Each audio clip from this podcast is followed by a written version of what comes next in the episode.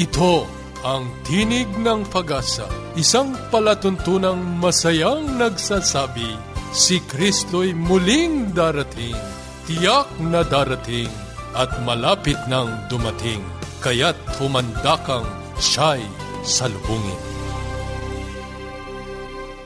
Kayo'y sumusubaybay sa Tinig ng Pag-asa, ang programang hatid sa inyo ng Adventist World Radio. Ito po si Joe Orbit Jr. Ako po ay mananatiling kasama ninyo sa pagtatanghal dito pa rin sa inyong natatanging programa Tinig ng Pag-asa. Samahan niyo po kaming muli sa loob ng kalahating oras sa pagtuklas at pagtalakay ng mga sipi ng pag-asa mula sa aklat ng buhay. Maligayang araw sa inyo at sa buong kapuluan ng Pilipinas. Tayo po'y nagpapasalamat na tayo'y nagbabalik sa Himpapawid at magpapatuloy po sa ating mga pag-aaral. Kung nais nyo pong tumanggap ng aming pong mga libring babasahin, paalala lang po namin, ibigay po ang inyong kompletong pangalan at ang inyong pong kompletong tirahan. Maari po kayong mag-text. Ito po ang aming mga contact number sa Globe 0915-571-9957. Ulitin ko po 0915-571-9957. At sa Smart 0920-207-7861. 0920-207-7861. Sa ating pong talakayang pangkalusugan, pag-uusapan po natin ang mga pagkaing pangkalusugan. Sabi nga nila, you are what you eat. Kasama natin dyan si Sister Joy Orbe sa ating pong patuloy na pag-aaral ng kasulatan, ating pong wawakasan ang ating pong serye sa ikalawang season nito, Buhay kasama si Kristo. Babalikan po natin ang kwento ni Richard Dalton na nalulung po sa paglalasing at paggamit ng mga nakapipinsalang droga. Tayo po'y dadako na sa ating talakayang pangkalusugan. Sister Joy? Paging Dr. Rodriguez, you're needed at room 321. Dr. Rodriguez, Mrs. Martinez, room 321, please. kailangan na po nating i-dialysis ang asawa ninyo. New outlook and a healthy lifestyle makes a big difference. Adventists care. Batiin po natin ang ating mga kaibigan sa Impapawid, mga taxi drivers, maging mahusay ang inyong biyahe ngayon at araw-araw. Isang araw ay nag-iipon-ipon ng mga mag-aaral sa basic nutrition na subject at pinag-uusapan kung paano nila ipapaliwanag ang sabi ng guro na you are what you eat. Sa kanilang usap-usapang ito, ang sabi ng isang estudyante, aba eh, di ang ibig sabihin sa mga Pinoy noon ay nagiging ikaw kung ano ang kinakain mo. Bakat ang gulat at kalituhan sa mukha ng mga kasama. Biglang bawi naman ng isa. Paano yan? Ulam ko kanina ay manok. E di magiging manok na rin ako. Sabay lagay ng dalawang kamay sa kilikili at nagtitila-tilaok na parang manok. Nagtawanan ang lahat. Napaisip at napangiti po ako sa aking narinig. Ano nga kaya ang ating isasagot kung tayo ay hahanapan ng paliwanag sa pangungusap na you are what you eat? Naniniwala ba kayo na totoo ito? Aba tunay na tama ang mga salitang aking nabanggit.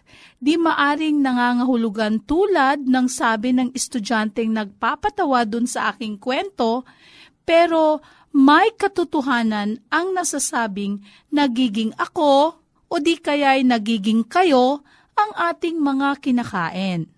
Alam mo ba na ang bawat ating kinakain ay nagiging bahagi ng ating katawan? Ito ay nagiging pagkain din ng ating mga buto, ating mga kalamnan o kaya muscles, at ang bawat cell na bumubuo ng lahat ng ating katawan ay nagiging bahagi yung ating kinakain. Kaya anuman ang ating piling pagkain ay nagiging tayo sa totoo lang sa bandang huli. Kapag ang ating kinakain ay may sapat na nutrisyon para sa pangangailangan ng katawan, ang katawan ay nananatiling maliksi, malusog at lumalaban sa kahit anong sakit. Maliban pa doon, nagiging kadahilanan ng di pagdapo ng kahit anong sakit dahil ang katawan ay malakas at ang ating built-in na immune system ay malakas din. Kaya ito ay nagko-contribute doon sa paghaba ng buhay ng isang tao. Maliban dito, atin pong pag-isipan din na ang pagpili ng ating pagkain ay talagang mahalaga sa kalusugang pisikal, mental, pag-iisip, kahit sa pagdarama, sa feelings, sa emotions, kahit sa pakikipagsalamuhan natin sa tao, at gayon din sa espiritual na bagay, lalo-lalo na din sa mga pang-araw-araw nating pagpapasya mga mahalagang punto ang aking bigyang pansin sa ating pagkaing pangkalusugang talakayan. Unang punto na aking talakayin, nagsasabi na ang pagpili ng masustansyang pagkain at hindi basihan ang sarap o gusto lang na pagkain, kundi ang makukuhang nutrisyon sa pagkain ang tinutukoy at ang pangmatagalang epekto na dinudulot nito sa katawan. Ayon sa mga dalubhasa, ang tiyan natin ay nilalarawan na parang isang batong gilingan. Maayos itong gumagawa ng paggiling ng maraming bagay tulad ng mais, bigas, mga klase-klasing butil o beans. Pero kapag ang batong gilingan ay gamitin sa paggiling ng tulad nito na bato, ay di tatagal. Ito po ay nasisira. Madalas at marami sa atin, alam niyo po ay tanggapin na natin kumakain po ng karne.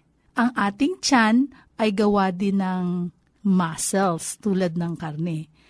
Mas madaling nasisira ang tiyan ng mga nagkakain ng karne kesa nagkakain ng gulay na mas madaling tunawin ng tiyan at naitutulak sa bituka at nag-aak na para siyang walis, no? Yung gulay, para siyang walis na naglilinis ng tiyan at ng bituka tulad ng batong gilingan na nagigiling ng bato at nasisira, gayon din ang tiyan at ang bituka natin na gawa ng kalamnan o muscles na nagtutunaw at tumutulak ng lamang karne at madali pong nasisira dahil pareho siyang kalamnan. Hindi ko po isinasali ang mga sakit pa na nakukuha natin sa pagkain natin ng laman o ng karne o daladala ng karne mismo na may sakit na hindi natin alam kung paano ito inihanda, paano ito iniluto bago inilapag sa atin para ating kainin kapag ating binibili.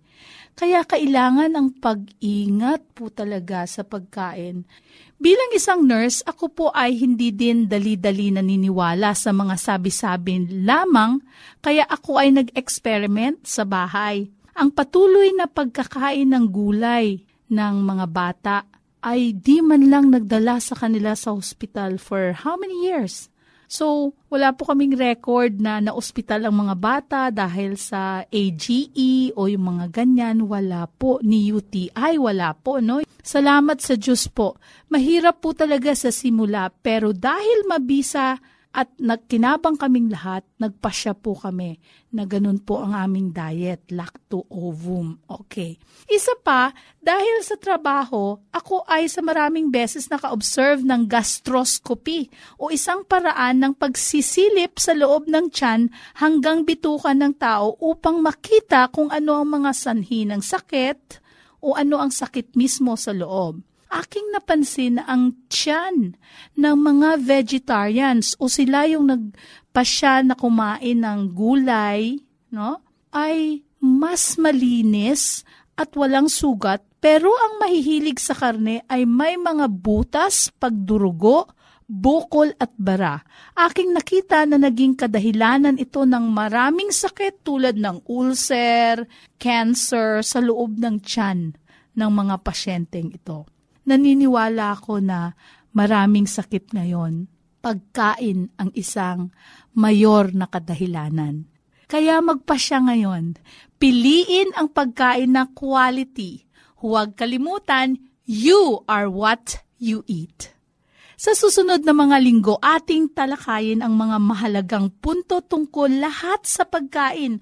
Huwag po kayong magliban upang inyong marinig ang susunod na mga mahalagang paksa dito sa ating programa.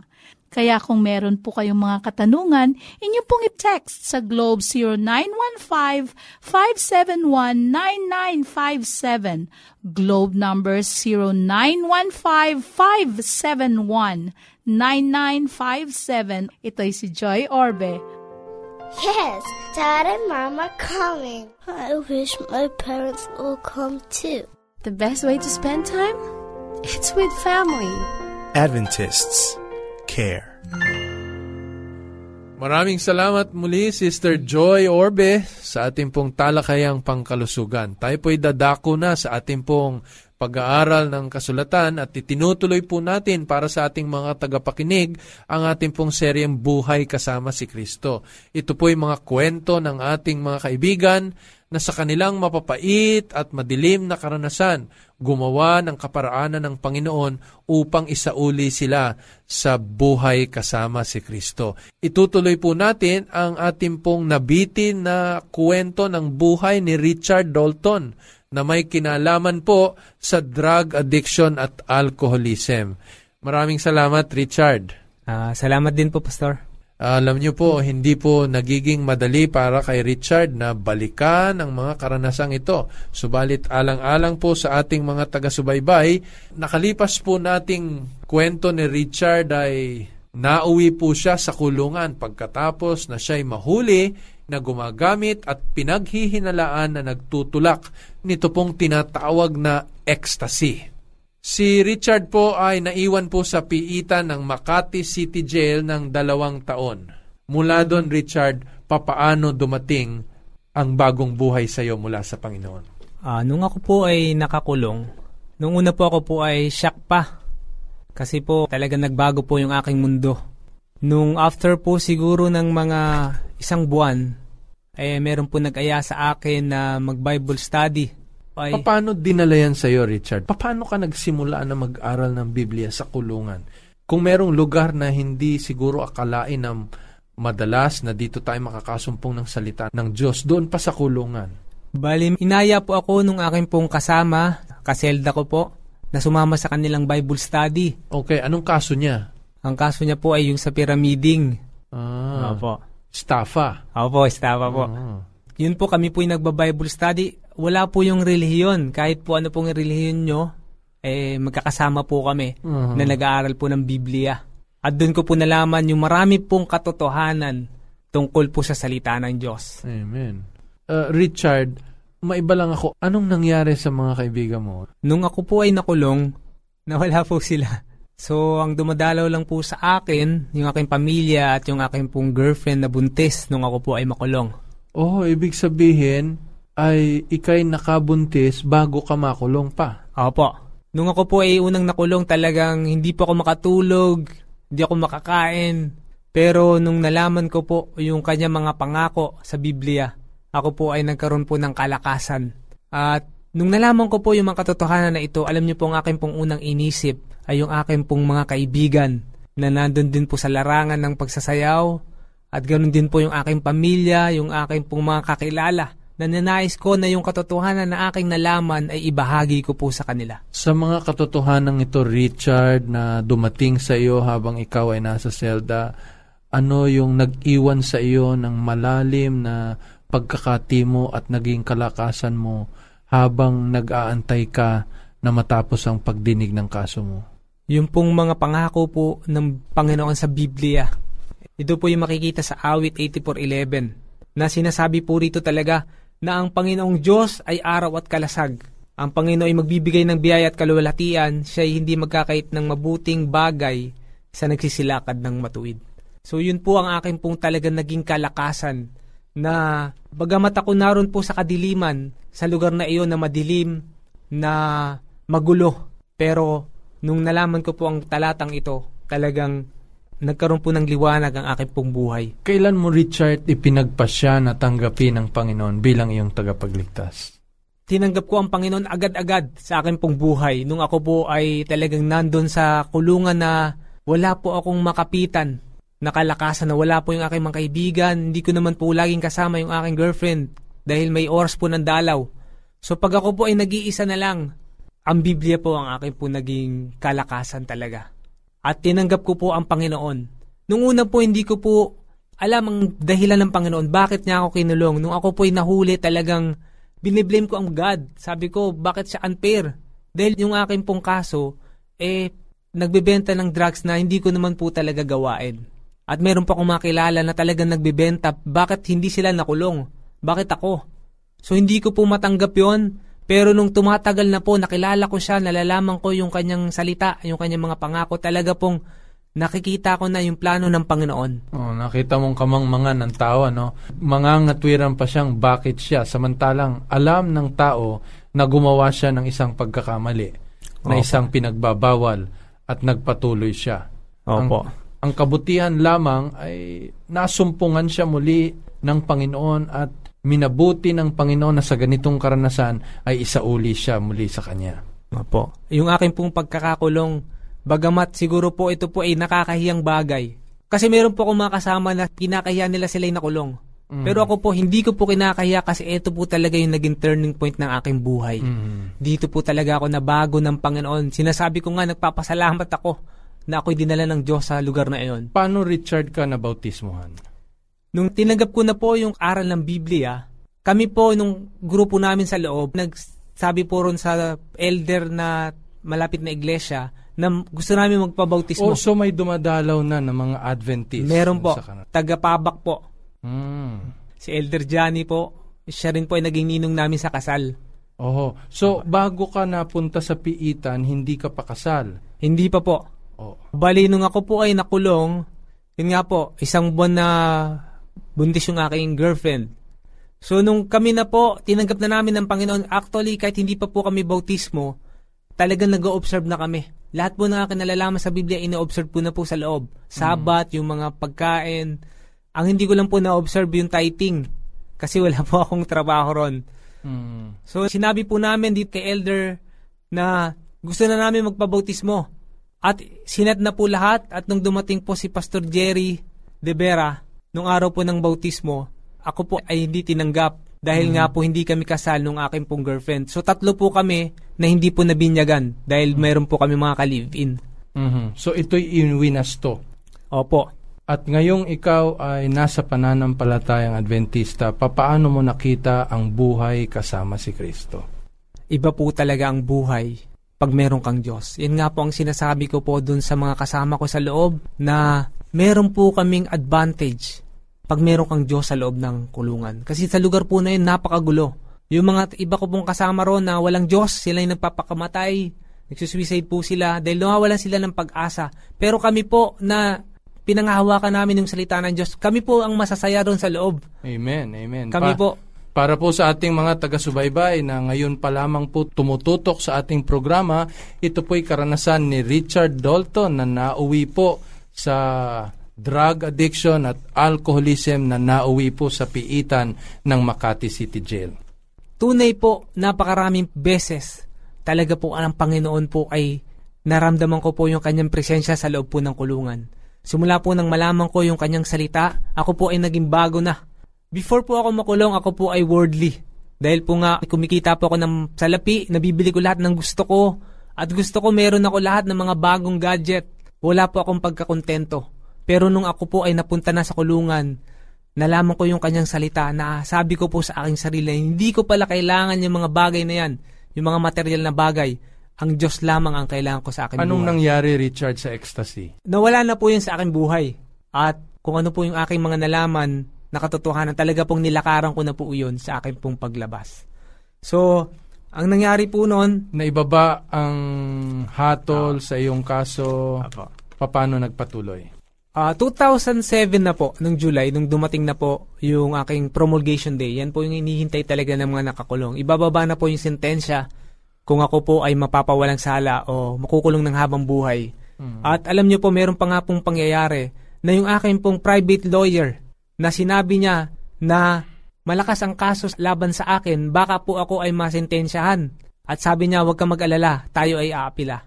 At sinabi niya po ito sa harap ng aking nanay, ng aking kapatid, ng aking girlfriend. Kaya ang nangyari po, sila po ay nag-iyakan. Pero ako po, hindi po ako nabahala sa sinabi ng aking lawyer dahil ako po ay humahawak sa pangako ng Diyos na alam ko sa oras na yon, ako kanyang papalayain. At yun nga po ang nangyari, ako po ay napawalang sala. At nung oras po na yun talaga pong ako po ay umiyak ng umiyak dahil talagang ramdam na ramdam ko na hindi po ako iniwan ng Panginoon. Amen. Nung time po na nandun po ako sa loob ng kulungan, talaga pong siya po ay akin pong kasama. Paglabas mo ng piitan, Richard, papaano ka isinauli ng Panginoon na lalong magiging malago o lalong makapagtatapat ka sa pananampalatayang iyong tinanggap? Nung ako po ay lumaya, mga ilang panahon po, ako po muli ay bumalik sa loob po ng kulungan. Mhm. Bumalik po ako, pero hindi na po bilang Bilanggo. akusado. Oo. Opo. Kung hindi bilang tagapaghatid nung aking pong natagpo ang liwanag sa loob po ng kulungan. Ako po Amen. ay sumama po sa jail ministry. Doon po mismo sa kulungan na aking pinanggalingan, Makati City Jail, sa Paranaque City Jail, Aha. at hanggang nung ako po ay napunta na sa AUP, Tagaytay Jail, Cavite Jail, lahat po. Talagang, Talagang sinishare ko po. naging passion mo yung jail ministry. Opo, talagang napakalapit po ng mga nakakulong sa akin. Na pag ako po ay bumabalik doon, talagang naaalala ko kung paano ako sinamahan ng Panginoon, kung paano ako binago ng Panginoon. Amen. Amen. Para po sa kapakanan ng ating pong mga taga-subaybay, sa kasalukuyan po si Richard ay nagsusumikap sa biyaya ng Panginoong makatapos ng kanyang pag-aaral at hindi maglalaon ay tapat na paglilingkuran ng ating Panginoon. Richard, sa katapusan ng iyong salaysay, bibigyan kita ng pagkakataon kung mangungusap ka sa mga kabataang katulad mo, ano ang pabalita na dadalhin mo sa kanila?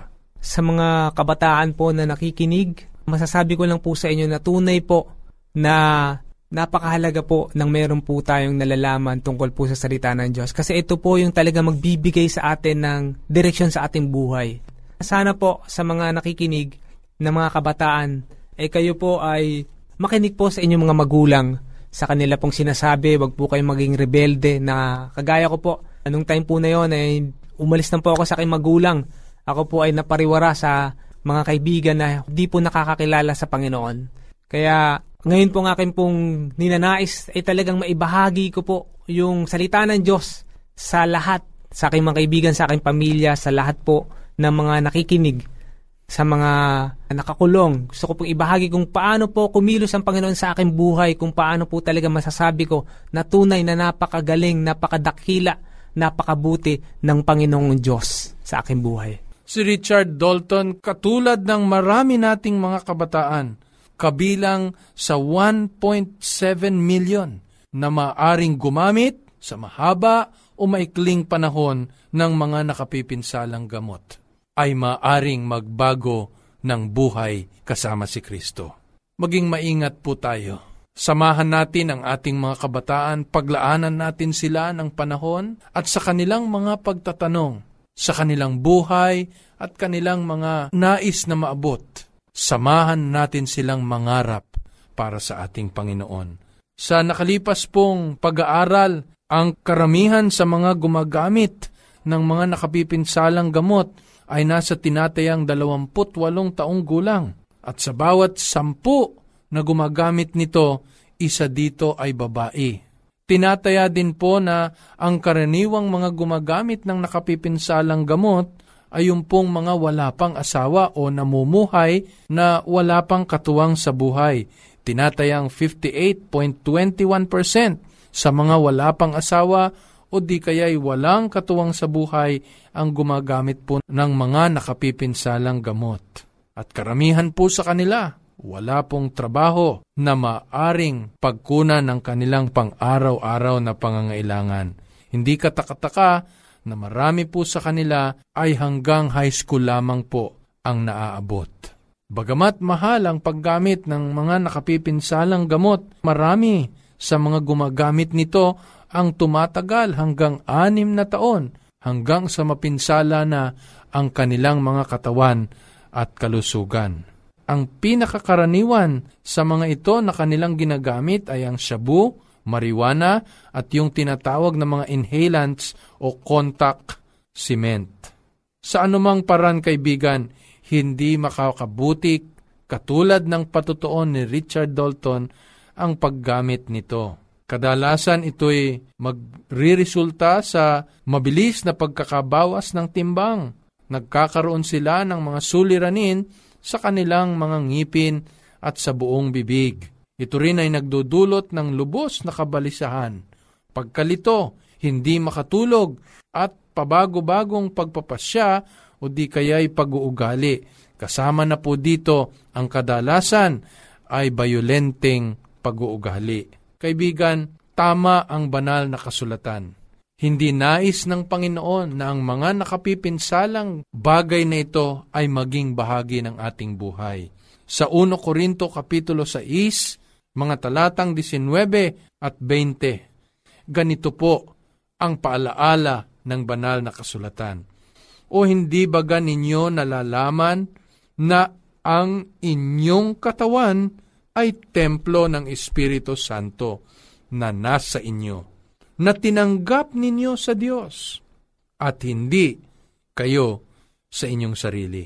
Sapagkat kayo'y binili sa halaga, luwalhatiin nga ninyo ng inyong katawan ang Diyos.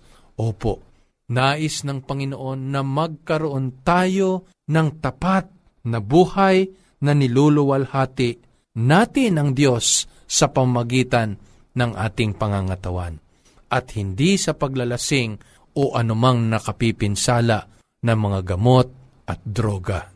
Si Richard Dalton ay isang patutuo ng pagbabago ng Panginoon sa buhay na nagnanais na makasama si Kristo. Ito'y maaring maging karanasan din natin.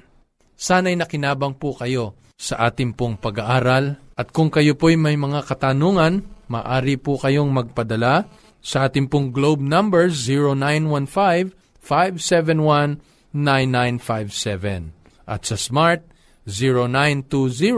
0920-207-7861. Sundan niyo po kami sa kakambal na programa sa RHTV sa iyong kalakasan tuwing linggo alas 6 ng gabi. Muli, ito po si Joe Orbe Jr. sa Roma 15.4 sa pagtitiis at pagaliw ng kasulatan ay mangagkaroon tayo ng pag-asa.